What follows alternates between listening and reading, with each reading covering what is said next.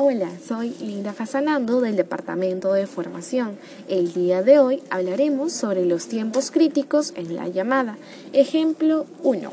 Al momento de ingresar la llamada tenemos como 5 segundos máximo para atenderla. De lo contrario, puede generar una incomodidad a nuestro cliente. Ejemplo 2. Si en la llamada necesitas un momento en espera, ya sea para validar o realizar una breve consulta, no olvidemos retomar la llamada de acuerdo al procedimiento y así evitarnos que el cliente se ponga crítico. Ahora, no olvides utilizar estos tips en tus llamadas. Gracias. De lo